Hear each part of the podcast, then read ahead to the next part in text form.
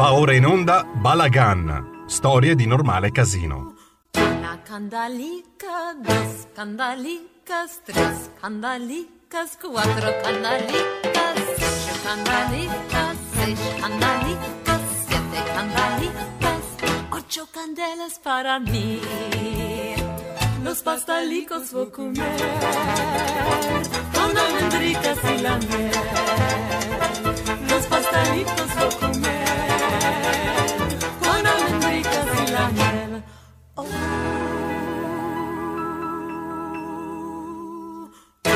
candalica, dos candalicas, tres candalicas, cuatro candalicas, cinco candalicas, seis candalicas, siete candalicas, ocho candelas para mí.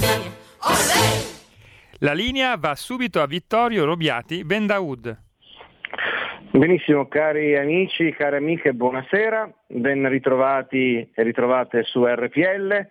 Ricominciamo oggi la nostra lettura di Dante, vi ricorderete che lo scorso lunedì si è parlato, abbiamo fatto una lunga introduzione per cercare di contestualizzare il canto quarto che non avevamo ancora letto, adesso darò lettura del canto e nel tempo che rimarrà cercherò di eh, ritrarre alcune considerazioni su questo straordinario canto del mh, quarto, appunto della prima cantica della commedia, quindi dell'inferno. Vi ricorderete, ecco, giusto per riallacciarci, che nel canto terzo, dopo aver visto Caronte, il nocchiero della livida palude che traghettava le anime da una sponda all'altra eh, dell'Acheronte, e che le vedeva appunto mh, percosse Dante da, da caro un demonio, eh, che batteva con remo qualunque sadagia, ecco vi ricorderete eh, il verso dantesco, eh, ecco alla fine eh, c'è un terremoto, eh, il terremoto mh, atterrisce Dante, Pellegrino, che eh, dopo aver visto un baluginare di una luce vermiglia, ehm, cade, sviene e cadde appunto per il terrore in, eh, addormentato. E così, appunto, entrati nel primo cerchio, eh, Dante, nell'inizio del quanto canto dell'inferno, si sveglia. Adò lettura del, del, del canto. Ruppemi l'alto sonno nella testa un greve truono, sì ch'io mi riscossi come persona che per forza desta. E l'occhio riposato intorno mossi, dritto levato, e fiso riguardai per conoscerlo loco dove io fossi. Vero è che in su la proda mi trovai della valle d'abisso dolorosa che in trono accoglie gli infiniti guai. Oscura e profonda era e nebulosa, tanto che per ficcarlo viso a fondo io non vi discernea alcuna cosa. Or discendiam qua giù nel cieco mondo, cominciò il poeta tutto smorto. Io sarò primo e tu sarai secondo. E io che del color mi fui accorto dissi, come verrò se tu paventi che suori al mio dubbiar esser conforto? Ed egli a me, l'angoscia delle genti che son qua giù, nel viso mi dipigne quella pietà che tu per tema senti. Andiamo, che la via lunga ne sospigne. Così si mise e così mi fe entrare nel primo cerchio che l'abisso cigne. Quivi, secondo che per ascoltare, non avea pianto mai che di sospiri, che l'aura eterna facevan tremare. Ciò avvenia di duol senza martiri, che avean le turbe, che erano molte e grandi, di infanti e di femmine e di viri. Lo buon maestro a me, tu non dimandi che spiriti son questi che tu vedi? Or vuò che sappi innanzi che più andi, che non peccaro, e se li hanno mercedi non basta, perché non ebber battesimo che porta della fede che tu credi. E se fur dinanzi al cristianesimo non adorar debitamente a Dio, e di questi cotai sono io medesimo. Per tai difetti non per altro rio, siamo perduti, e sol di tanto offesi che senza speme vivemo in disio. Granduol mi prese al cor quando lo intesi, però che gente di molto valore conobbi in quel limbo eran sospesi. Dimmi, maestro mio, dimmi, Signore, comincia io per voler essere certo di quella fede che vince ogni errore.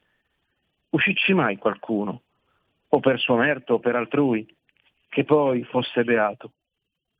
E quei che intese il mio parlar coverto rispose, io era nuovo in questo stato quando ci vidi venire un possente con segno di vittoria coronato.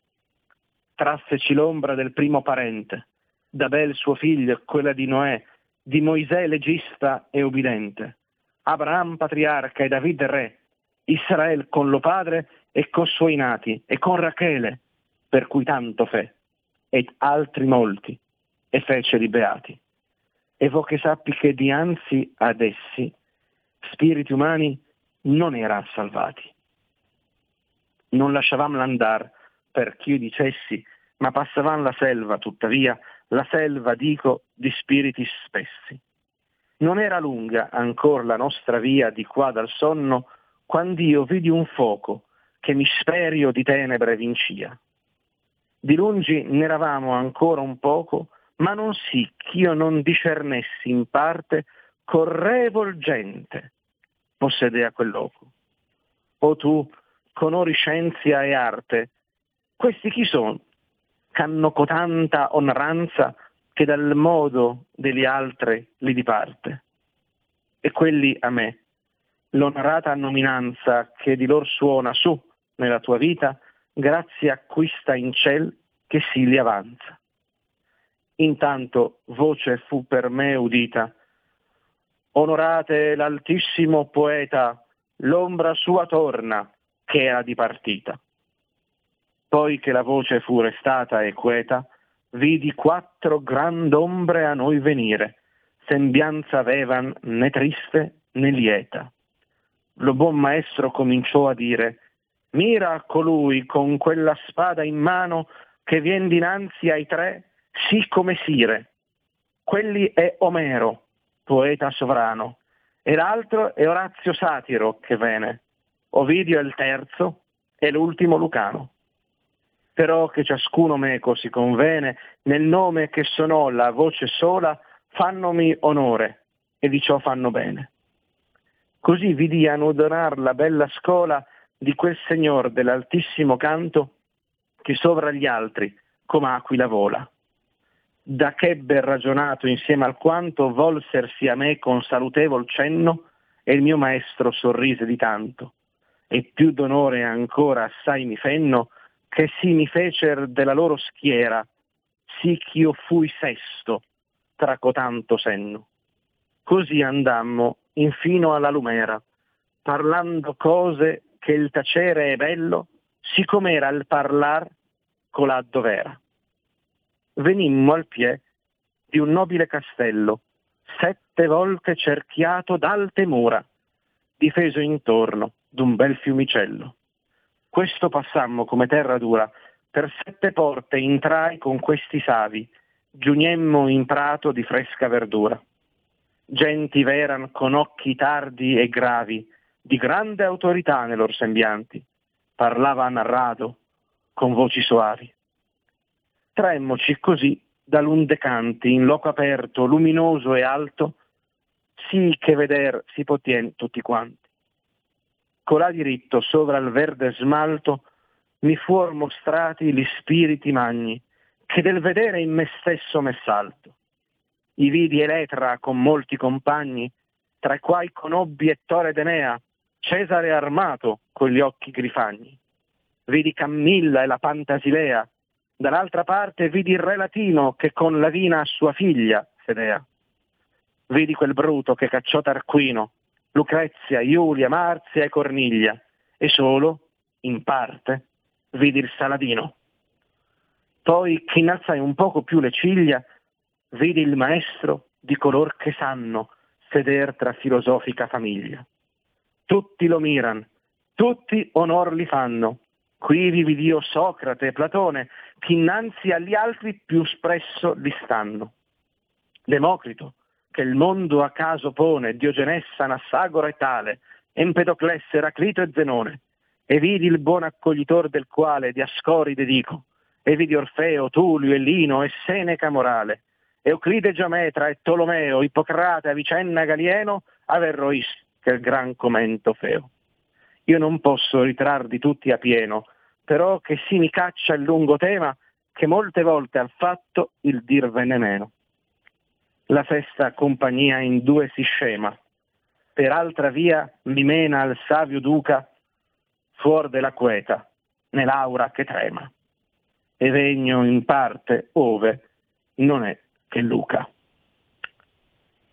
Ecco, si chiude con questo ritorno alle tenebre, mm, dove l'aura trema, trema di urla, di dolore, di gemiti, abbandonando questa oasi di quiete e di luce dentro l'inferno, nel primo cerchio, eh, che è il limbo, e in particolare è eh, questo castrum, questo castello eh, cerchiato da sette cerchie di mura, eh, dove c'è una dimensione di eh, relativa quiete, ma certamente non di, e di serenità, se vogliamo, ma certamente non di gioia e non di beatitudine, perché queste anime sono anime, come dice eh, il testo né triste né liete. Eh, sono anime che eh, si struggono senza venire ricompensate dal desiderio per Dio, eh, senza speranza di poter coronare questo desiderio, questa eh, unione con Dio, proprio perché essendo anime comunque dannate ed essendo anime di persone che non hanno avuto fede e la fede nella tradizione cristiana è una delle tre virtù teologali, vi ricorderete fede, speranza e carità, appunto in quanto anime dannate manca la dimensione della speranza. E appunto se prima Dante sta uscendo da, nel canto, nella fine del canto terzo nella tenebra, nelle urla, nelle anime percosse in questa folla gremita di anime urlanti che, che bestemmiavano, eh, crolla in un sonno, eh, il canto quarto, è una specie di dittico col canto terzo, ributta appunto questa dimensione di relativa quiete eh, Dante eh, in una luoga in, dove, come dice appunto nel verso cinquantonesimo, non è che Luca, cioè dove non arriva la luce. E avevamo parlato di questo canto assolutamente affascinante. Eh, si tratta della dimensione del limbo.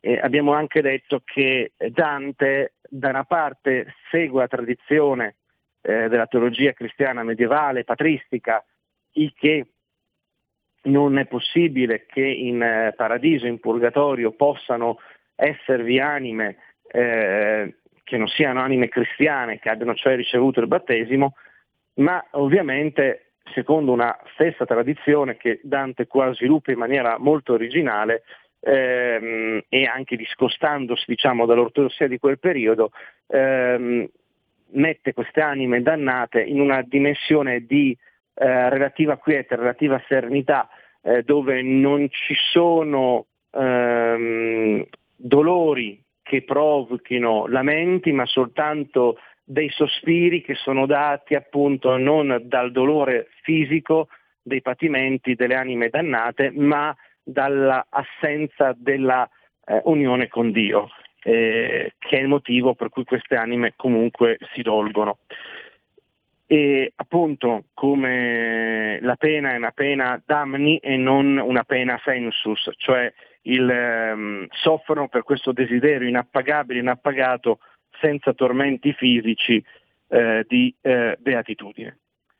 E ehm, qui Dante incontra tutta una serie di anime, come si è visto, incontra le anime, viene, tra l'altro devo dire molto modestamente, viene ricevuto con tutti gli onori, eh, modestamente ovviamente in senso antifrastico, da eh, Omero, eh, Lucano, Orazio e, ehm, e eh, Virgilio ovviamente, ma eh, appunto Sesto di Cotanto Senno, ma eh, appunto gli va incontro ehm, Ovidio ovviamente anche, Omero poeta sovrano con la spada, perché la spada? Perché sappiamo che eh, come Orazio stesso ebbe a dire parlando di Omero, Omero racconta una materia bellica e quindi, eh, sia in particolar modo nell'Iliade, e quindi Orazio ebbe a dire res geste regumque ducumque tristia bella coscribit possent numero monstravit Homerus, cioè eh, la funzione regale di Omero, re dei poeti, e eh, con questo scettro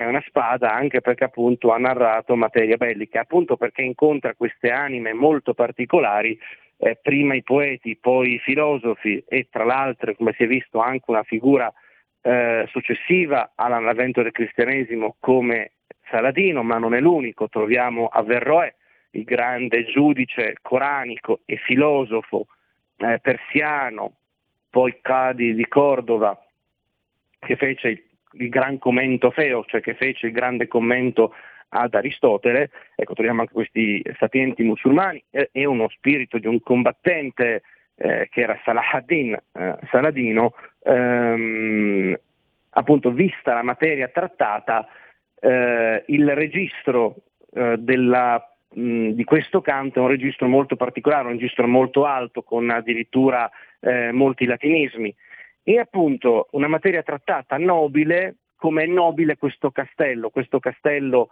che da una parte eh, la cittadella cerchiata da cerchi da sette cerchi di mura, eh, che da una parte ricontra, richiama la discesa nell'Eneide nei, nei campi elisi di, ehm, di ehm, Enea, ma al contempo ricorda tutto un, un particolare tema della letteratura medievale eh, che troviamo ad esempio in, uh, in vari autori assolutamente, eh, assolutamente noti, ehm, del pensiero medievale di questo, mh, mm, come si può dire, potrebbe essere ad esempio il Roman de la Rose o il Tesoretto di Brunetto Latini, eh, che riguarda appunto questa idea di castello che è presente nella letteratura didattica della, dei poemi medio-latini e volgari, come ad esempio addirittura anche nell'Anticlaudianus di Alano di Lilla.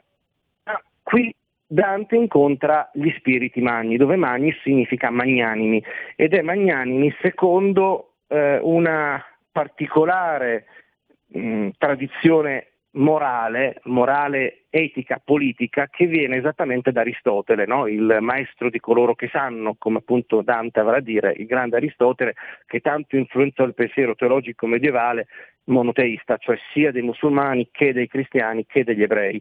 Ora, ma, eh, Aristotele nell'Etica Nicomache- Nicomachea, nel quarto libro dell'Etica Nicomachea, parta, parla di megalupsochia, cioè eh, megalopsichia vuol dire della grandezza dell'anima, no?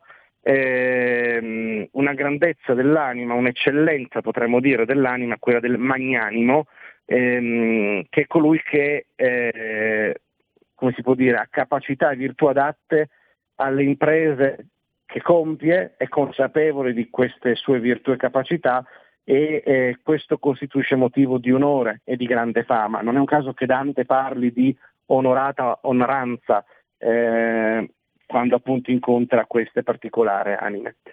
E eh, Dante appunto, come abbiamo visto, qui sì, seguendo la teologia medievale, ehm, vede che le anime degli ebrei dell'Antico Testamento, della Bibbia ebraica, vengono, quando Gesù muore e va agli inferi, secondo la tradizione cristiana, riscattate da quest'uomo di grande possenza e portate appunto in paradiso. Eh, come avevo detto la volta scorsa, eh, stranamente Dante non mette qui né altrove come eh, presenza collettiva al popolo ebraico, in questo discostandosi tantissimo dalla teologia medievale sua coeva e questo ovviamente vedremo perché, ipotizzeremo dei perché, comunque rende Dante assolutamente originale ed eccentrico. Eh, inoltre appunto mette in questo luogo molto particolare di, che potremmo dire, come amava dire Filippo D'Averio, eh, essere il luogo più chic dell'inferno con relativa quiete e ecco, dove c'è un po' di luce, eh, la luce chiaramente è sintomatica e allusiva rispetto alla presenza di Dio, anche se qua non c'è perché sono anime dannate, ma rispetto al luogo di tenebra eterna che è l'inferno e di rumore, di strepiti, di alti lai, qua abbiamo una dimensione di luce eh, molto particolare, ecco, vediamo non soltanto in senso eh, finalizzato all'avvento del cristianesimo, tanto le figure della romanità che i pensatori della grecità di cui si nutrì la teologia cristiana, patristica e medievale, ma appunto vediamo anche eh, figure successive all'avvento di Gesù, eh, lo stesso Virgilio che dice che eh, quando lo vide scendere a liberare i patriarchi e Mosè eh, era lì da relativamente poco tempo perché Virgilio era morto da più o meno una cinquantina d'anni.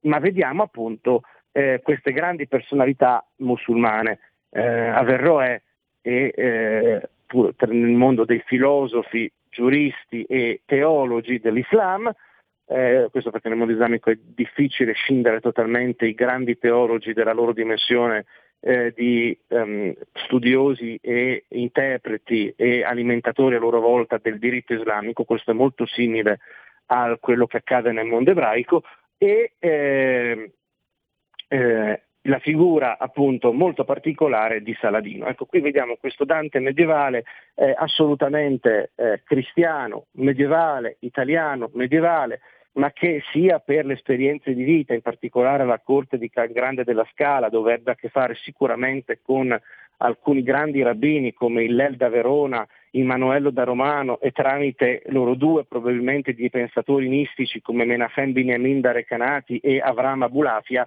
che portarono sia teorie mistiche, cabbalistiche, tanto a livello linguistico che di visioni del mondo, ma anche cultura eh, cenni, echi della grande cultura islamica coeva sia eh, in Spagna ovviamente, di cui probabilmente era arrivata grazie a questi ebrei alla corte di Can Grande eh, voce, e eh, sia perché ricordiamoci che il eh, volgare italiano lavorato e masticato dalla scuola toscana ha un precedente nella scuola siculo-toscana e la scuola siculo-toscana era quella di Ruggero e poi dopo in particolare di Federico II di Svevia. E Federico II di Svevia sappiamo perfettamente che ebbe alla sua corte sapienti ebrei, cristiani e musulmani che collaborarono insieme e a moltissime cose venivano tradotte, scritte, pensate eh, alternando le grandi lingue, cioè l'arabo che era la lingua eh, colta, l'inglese dell'epoca assolutamente stimato del Mediterraneo medievale, l'ebraico, lingua della rivelazione per la tradizione sia ebraica che cristiana, il greco e il latino. Allora in questo fucina di idee e di intelletto chiaramente tramite Verona, eh, che era la città filo imperiale per eccellenza in Italia e in Europa, ecco, la corte di Can Grande, Dante stando lì esule e ebbe modo di eh, ampliare i suoi orizzonti, tanto poetici, ripeto, c'è tutta una tradizione che passa anche per Firenze delegata alla tradizione siculo-toscana, eh, sia appunto per quello che ebbe a che fare a Verona e non solo a Verona.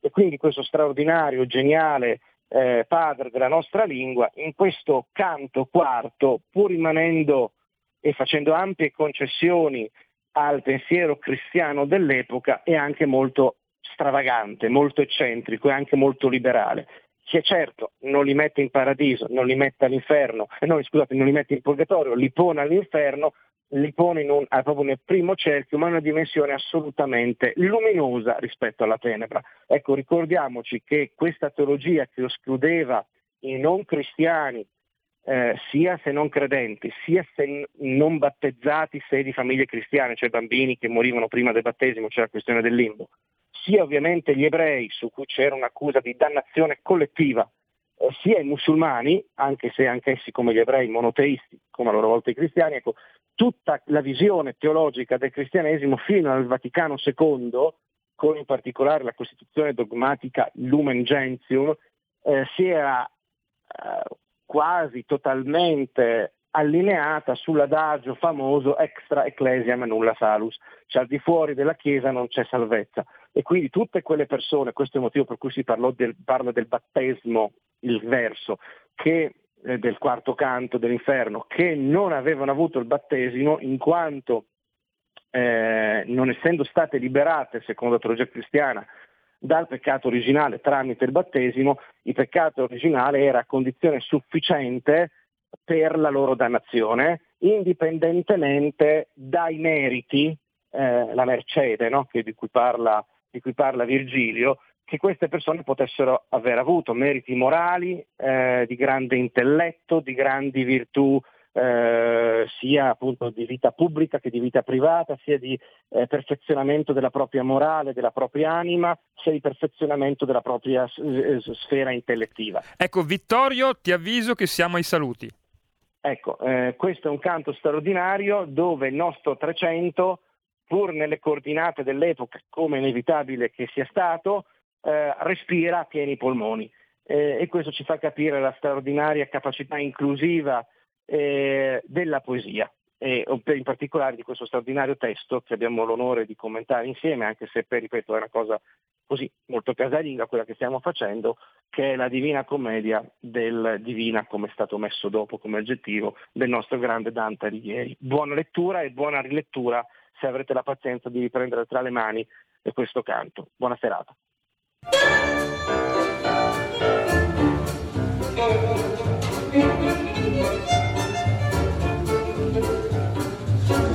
Туманы над рекой, покрытые бирюзой. Стоит у моря прерывной Одесса, город мой.